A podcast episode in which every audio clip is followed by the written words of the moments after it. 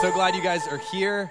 Um, I just want to say, um, first off, that man, it truly is an honor. It truly is a privilege. Like, I'm very just overwhelmed uh, that I get to be the campus pastor of the Melbourne campus, and I'm just truly grateful for it.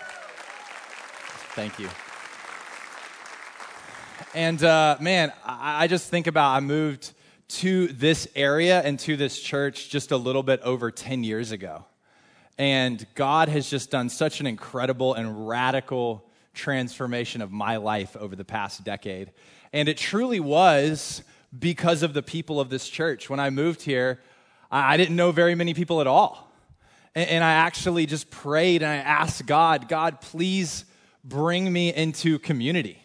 Bring me into a place where I got to know people. And God brought pastors at this church, but also dear, dear friends and my young adult harbor community, just so many people that God brought into my life and, and changed my life through it. And so, my encouragement to, to all of us, if this is your church, man, I hope that you are coming on the weekend to hear the message. This is an important thing, what we're doing here. But also, it's so important to be connected to community. And so, even this weekend, as we talk about groups, we have an opportunity out there to get connected to groups, to get connected to community. And I really believe true life change comes through being connected with each other. So, let me encourage you to do that. But uh, man, I'm just grateful. And I'm grateful for you guys. Uh, so many people have said, We are praying for the pastors, we are praying for y'all. And so, I'm just so sincerely grateful that you guys are praying for us. And now, speaking of prayer, let's pray and then let's start the book of John. Sound good?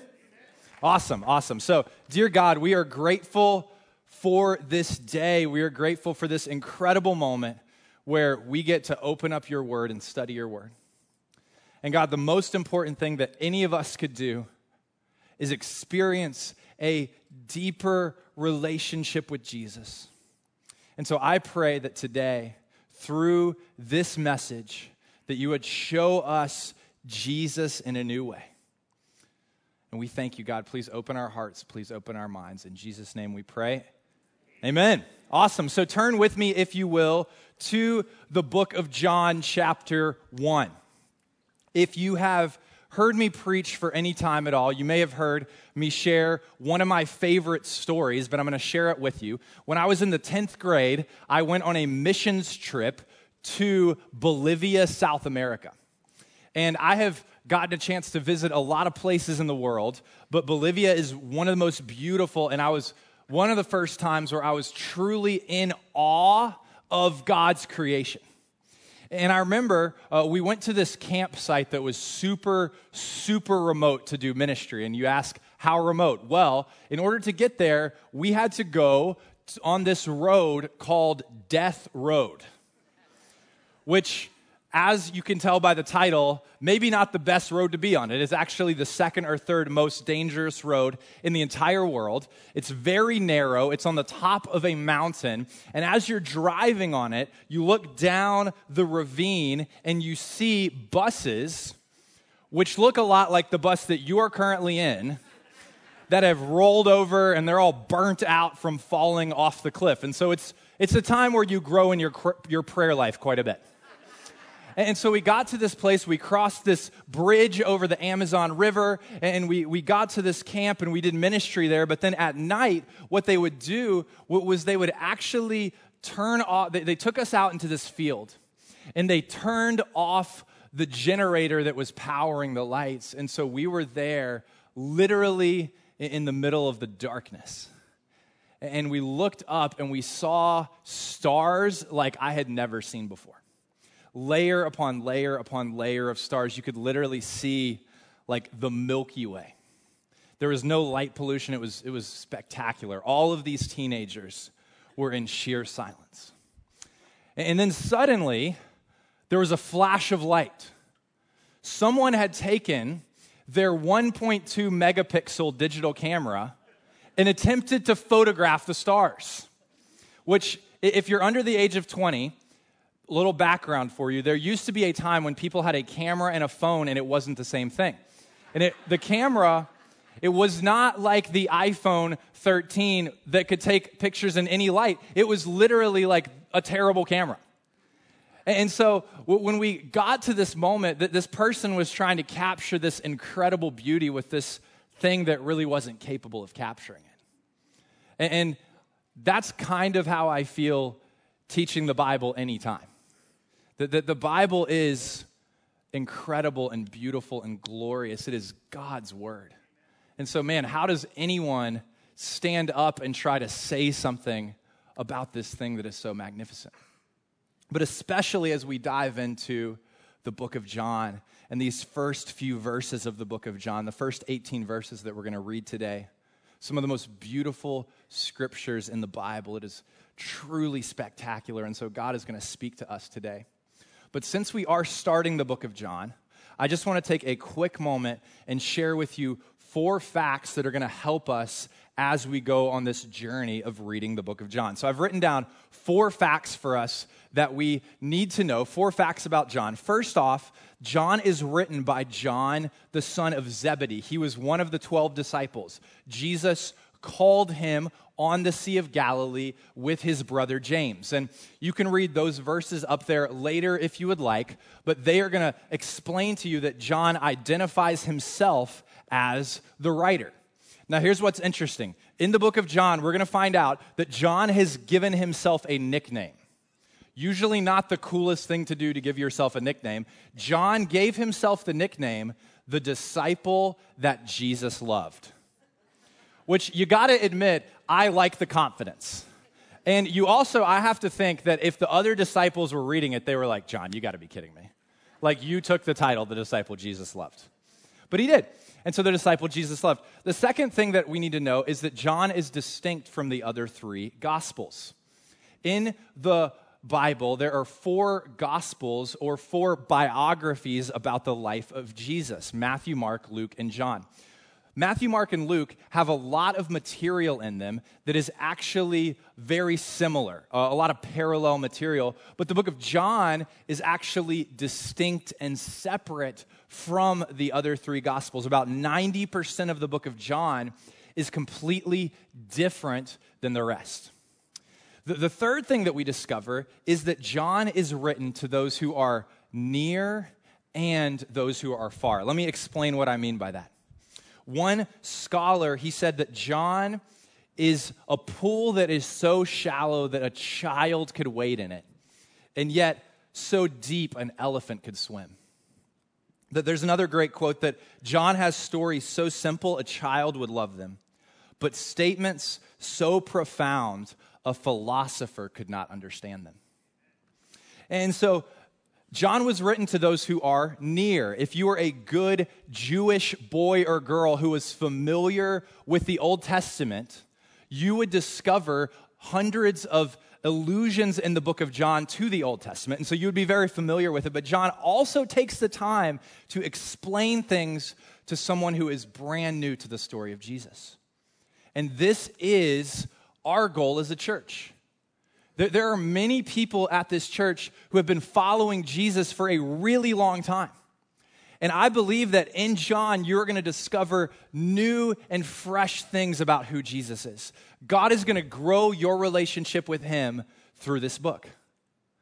But if you are here and this and you're new to all of this, if you're like, man, I'm just trying to explore Christianity, I'm trying to explore the story of Jesus, and to be honest, Brian, I'm still looking for the book of John. Like you're telling me to turn there, I haven't found it yet. And, and if that's you, man, we are, we are so glad you're here. We are so grateful you're here. Our church exists for everybody. And, and our goal is we never want to use insider language or act, make you feel like we're all part of an inside joke that you're not a part of. Because the scripture is for people who are near, but also for people who feel far away from God. And lastly, John was written for one purpose. It says in John chapter 20, and it's up on the screen. It says in John 20 that Jesus performed many signs in the presence of his disciples that are not recorded in this book. So Jesus did way more than was written. But John said, These things are written. I specifically chose these things that you may believe that Jesus is the Messiah, the Son of God and that by believing you may have life in his name. So John said, I picked the things that I picked so that you would understand that Jesus is Savior of the world and Jesus is King of the world. And that's our prayer is that every person at our church would encounter Jesus in a new way through the book of John. So we've introduced it, we've set it up. Let's get to work, okay? John chapter 1, look with me at verse 1, and this is what it says. It says, In the beginning was the Word. And the Word was with God, and the Word was God. He was in the beginning, or he was with God in the beginning. So John starts off telling us about this character called the Word. And spoiler alert, the Word is Jesus. And John is going to come right out of the gate and explain to us this is who Jesus is. And he's going to give us four things this morning that we're going to learn about Jesus. The first one, you can write it down, is that Jesus is God. Jesus is God. John is not trying to beat around the bush. He's not trying to kind of make you wait until the last chapter. He says Jesus is God right up front. I think it's fascinating. He starts off by saying, in the beginning. Now, if you're familiar with the Bible, you know those are actually the very first words in the Bible. Genesis 1 1 says, In the beginning, God created the heavens and the earth. And so John is explaining to us the story you are about to read is not a new story, but it is actually a story that God has been writing since the beginning of history. In the beginning was the Word. Now, why does John call Jesus the Word? Well, think about this for a second. We learn who someone is based on their words.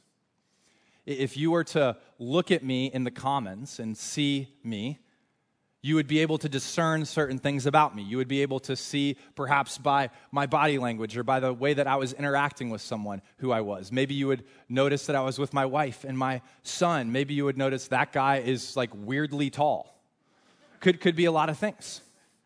But you don't truly know who I am until you hear my words. And in fact, we, we are all in this room together. I can see all of you. I can't see those of you who are watching online, but we are glad you are here. But I can see all of you, and yet you probably know me better than I know you because you're hearing my words. And our words communicate our heart and our minds. And so God has given us the Word of God, He's given us the Scripture, and in the Scripture, we see the heart of God. We see the mind of God. And also, God has sent Jesus to us, and Jesus is God, and he shows us who God is. John chapter 14, Jesus says this He says, Anyone who has seen me has seen the Father. So if you want to know, I'd like to figure out who God is, there's a simple answer. We figure out who God is by looking at Jesus. Jesus shows us who God is. Now, this idea that Jesus is God, this is foundational to our faith. There's, there's lots of things in theology that we can disagree about. Th- this one is something that we will die over. We, we die over this one. And yet, there are people who would say, I disagree with you about the fact that Jesus is God. There are certain cults who have twisted these words. And John chapter 1 is actually a place where people go to twist the words of Scripture because it's so essential to the idea that Jesus is God. Now, listen, we, we love everybody. We are not unkind or we don't ridicule anybody. And yet, we must realize that there are people who have stepped away from the truth. And specifically, when it comes to these two verses, those who are Jehovah's Witness and those who are Mormon, they have actually twisted the words of John. And so we have to understand that. We have to know the, the truth. And I'm just going to share with you in the New World Translation, which is the Jehovah's Witness translation of the Bible, it, says this in John 1 1 that the word was in the beginning with God, and the Word was a God. And, and so they, they, can, they teach that not only was Jesus a God, but that all of us could become a God. Now, we must realize that the New World Translation was written by five men in the 1940s. Four of them did not have college degrees. The fifth claimed to know Hebrew and Greek, and yet, under oath, he failed a basic written Hebrew test. And they twisted the words of Scripture. Now, the, the Mormon translation, the Joseph Smith translation, it says this in John 1 1 that the Son was with God and the Son was of God. Just like you and I, we are also of God. God created us. And so that was written by Joseph Smith himself in the 1830s, and he claimed that it was a study out of his own mind. So he literally said, I decided what was in here. And so we must hold on to this truth. And I could show you hundreds of places in the New Testament that affirm over and over and over again that Jesus is, in fact, God.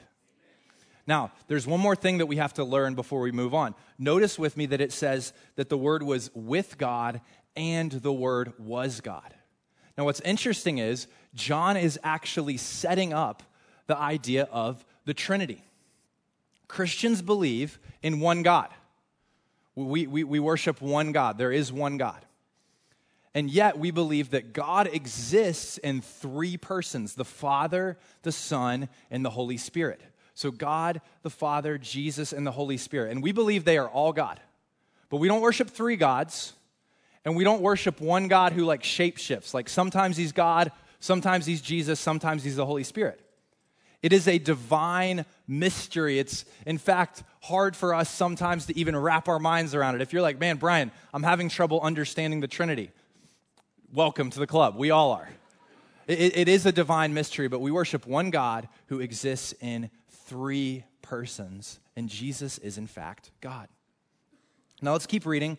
It says this in verse 3 Through Jesus, all things were made, and without him, nothing was made that has been made. In him was life, and that life was the light of all mankind. The light shines in the darkness, and the darkness has not overcome it. The, the second thing that we want to write down and learn about Jesus is that Jesus is life. Jesus is life. The scripture actually teaches that God created the world but, but he created the world through the power of Jesus Christ. Again, we're in mysterious territory here. How do we even wrap our mind around that concept? But this is what it says in Colossians chapter 1. It says this about Jesus that by Jesus, all things were created in heaven and on earth, visible and invisible, whether thrones or dominions or rulers or authorities. All things were created through him and for him. And Jesus is before all things, and in him all things hold together. So, this is very deep stuff. We are already in deep waters in John chapter 1. But, but here's a practical takeaway for us that, that so often when we look out at the world, we, we feel like things are just spinning out of control. And man, it looks like, man, things are falling apart and what is happening? And man, I'm freaking out because of how bad things look. But we must remember that we're not holding the world together. And political parties aren't holding the world together, but literally, Jesus is holding the world together with his power. And he is on the throne. And we worship him, it's all for him. And listen, when he decides to come back and make all things new, He's going to make that happen. But until then, He is holding it all together. We can trust in Him. Amen. Now, Jesus is life. And I want to share with you a couple of what, things that that means. First off, it means that Jesus is literally giving us the breath that is in our lungs.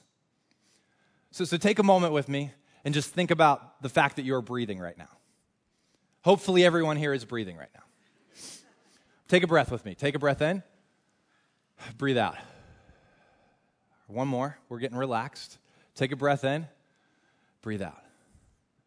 I'm not going to hypnotize anyone, don't worry. But but Jesus, he gave us that breath. The reason that you are breathing right now is because Jesus has given you that gift. And there are people all over this world who don't believe in Jesus, don't follow him, and yet Jesus has generously said, I'm giving everyone the gift of life. So Jesus has given us breath. Jesus has also given us new life. For every follower of Jesus in here, you are a miracle because God has taken you from death to life. It says in Ephesians chapter 2 that anyone who doesn't know Jesus, we were dead in our transgressions and sins. If you don't know Jesus, spiritually speaking, you are in fact dead. You have a spirit that is not alive. But it says, but because of God's great love for us, God, who is rich in mercy, made us alive in Christ. It says, by grace you have been saved.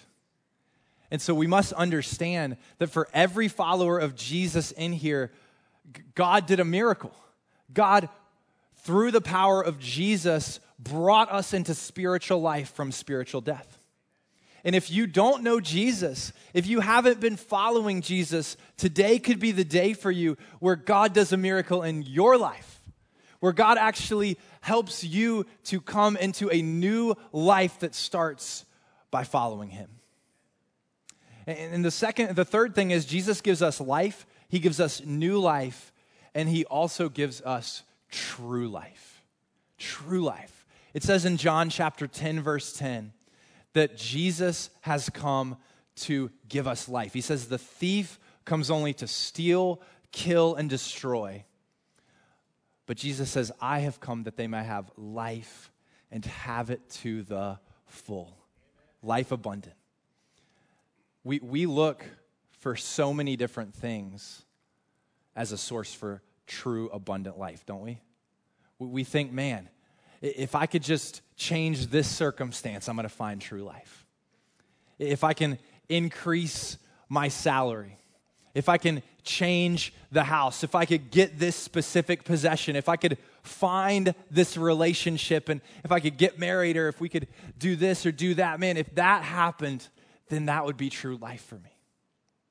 What Jesus is saying is true life doesn't come from any of that. True life, life abundant, comes from knowing Jesus and walking with him. So, so write this down if you will. Jesus, he gives us life, he gives us new life, and he gives us true life. This is the way that I like to think about that. When I was in college, uh, during the summers, I parked cars. I was a valet.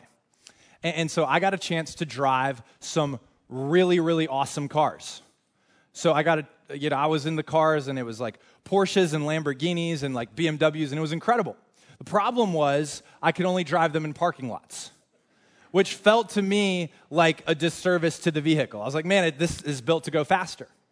So I, I, didn't get a chance to get too many up to top speed, but there was occasion, depending on the restaurant, depending on the location, when I was actually like driving and I, I had like a, a, long enough road, like like hundred yards of road, and I was like looking to the right, looking to the left.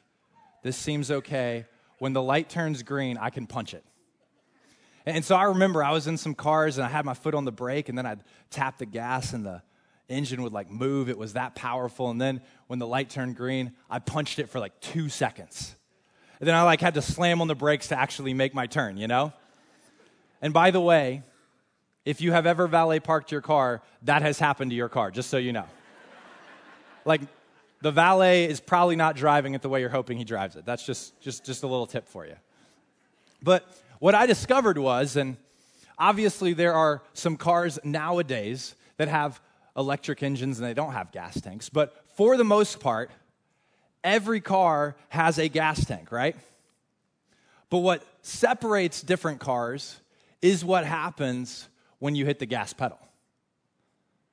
And the reality is, every single one of us, we have breath in our lungs. Jesus has given us breath in our lungs. But, but the difference is, not all of us in here are walking an abundant life but because so many people, even who are Christians, that they are looking for their source of life somewhere else besides in following Jesus. And Jesus says, Yes, I have given you breath in your lungs. You're welcome. But he also says, I'm inviting you into the abundant life the joyous life that actually comes from following me. That is where true life is found. So let's keep reading. We're going to look at verse 6, and it says this There was a man sent from God whose name was John. Now, this is not the John who wrote the book, this is John the Baptist or John the Baptizer. In verse 7, it says, He came as a witness to testify concerning that light, so that through him all might believe. John himself was not the light, he came only as a witness to the light. Now, this is a, a, passage about John the Baptist or John the Baptizer. Next week, Pastor Dave is going to preach for us, and most of the message is going to be on John the Baptist. So, for now, for the sake of time, we're going to move on, and you can learn all about him next week. Verse 9 The true light that gives light to everyone was coming into the world. He was in the world, and though the world was made through him, the world did not recognize him. He came to that which was his own, but his own did not receive him. Yet to all who did receive him, to those who believed in his name, he gave the right to become children of God. Children born not of natural descent, nor of human decision or a husband's will, but born of God. And so, what we see here is the third thing about Jesus that Jesus is God, Jesus is life, but Jesus is also light. Jesus is light. What, what this is saying is that there is light and there is darkness.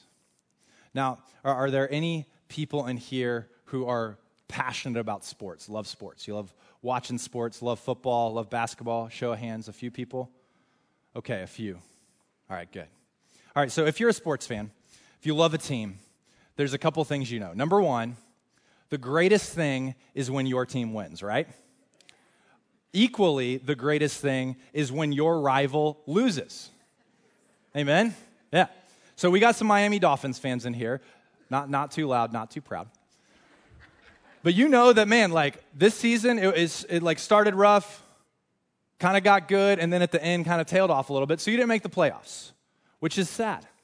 But you also know last weekend the New England Patriots lost in the playoffs, which means the playoffs are going awesome, right? Like that's how it goes. And I'm sorry, I think there's at least a couple Pats fans in here. I apologize for making this joke at your expense. But I am from North Carolina. We are huge in college basketball in North Carolina. We have Duke and we have Chapel Hill, UNC, and those are the two places. And if you grow up in North Carolina, you have to choose. There is a line in the sand. Either you are a Tar Heel or you are a Blue Devil. The correct answer, by the way, is Tar Heel. But, but it was like, it is literally the biggest rivalry, and you are either for one and against the other, or vice versa. It is a war.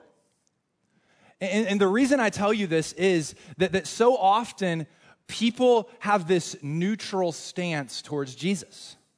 People say, oh man, Jesus is an incredible guy. He's an awesome teacher. We, we love some of the stuff he says, and uh, he did some great miracles, and that's really cool. I like it, I respect it. But I'm not really that passionate about following him. John says Jesus is the true light. And he says there is light and there is darkness. Jesus, he says, either you are for me or you are against me. And the reality is, and listen, there are people in here and you're just exploring and trying to discover Christianity and you're trying to figure out what do I believe. And if that's you, like you are welcome here. We are so glad that you're here. But you must realize at one point or another that Jesus forces us to draw a line in the sand. Because Jesus, he said, I am God. I am the only path to eternal life. Like a cool, neat, nice person does not say that, right? Like we got some great pastors here. They say some great stuff. If any of them is like, just to let you know, I am God, we would probably let him take a little sabbatical. but because a person who claims to be God is either actually God or a lunatic.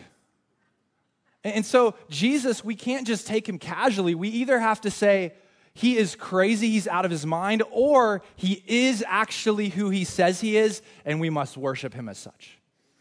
And so Jesus is the light of the world. And as the light of the world, you and I, we are called to be lights of the world. We are called to carry Jesus' light into our community. And so, my question to us is how are we doing at that? How are you doing in your business, at school, in the classroom, at the coffee shop, as you interact with people online? Are you carrying the light of Jesus to the world? Because Jesus is light. Let's keep going. This will be the last section of John that we read, but look with me at verse 14. It says this It says, The Word became flesh and made his dwelling among us. And we have seen his glory, glory of the one and only Son who came from the Father, full of grace and truth.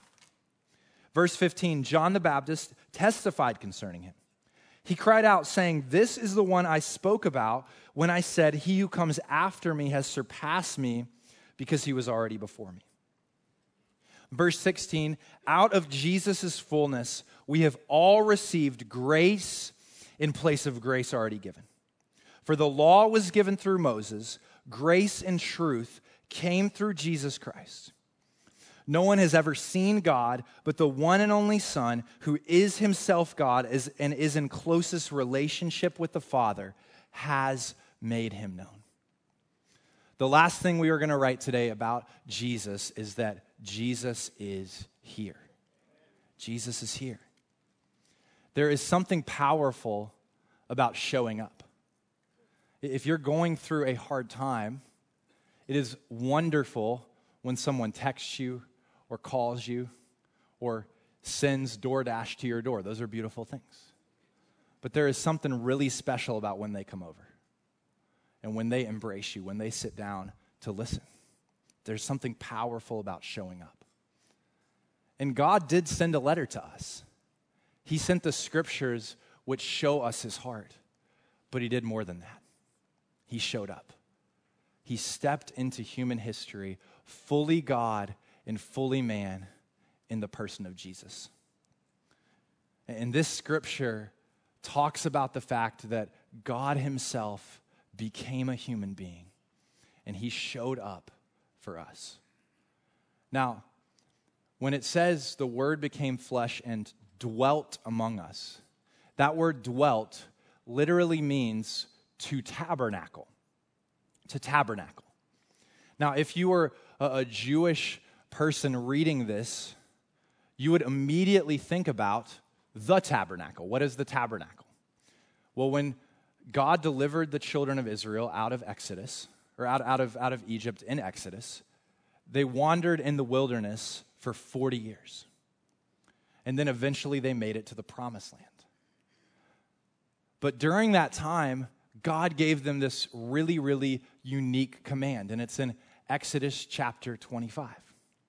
God said, Have them, that's the people, make a sanctuary for me, and I will dwell among them. So the people, they collected cloth and wood and gold and silver, and their craftsmen built this beautiful tabernacle. And the goal was God wanted them to know we are not just on a long, dusty walk in the wilderness, we are on a journey with God. God Himself is among us. The tabernacle was put right in the middle of the camp. Every tent in the camp faced it. So when you woke up in the morning, when you went to bed at night, the last thing you saw was the tabernacle. You knew every moment you were reminded God is with us on this journey. Now, just as a side note, if you have kids pre K all the way through fourth grade, today in kids' church, they are learning about the tabernacle. So you can ask them about it on the way home, and they will think that you like have these supernatural powers. How did you know? Okay, so ask them. Say, we both learned about the tabernacle. But, but in Exodus chapter 40, after the tabernacle was complete, there's this really powerful word. Exodus 40, verse 34. It says, Then the cloud covered the tent of meeting, and the glory of the Lord filled the tabernacle. And Moses could not enter the tent tent of meeting because the cloud had settled on it and the glory of the Lord filled the tabernacle. So here's what happened it was just cloth and wood and metal, but then the presence of God settled on the tabernacle. And when that happened, the presence of God was so powerful and so glorious that nobody could go near. Now, this makes what John wrote in verse 14 incredibly significant. Because he said, The Word became flesh and tabernacled among us, and we have seen his glory with our own eyes. But look at this.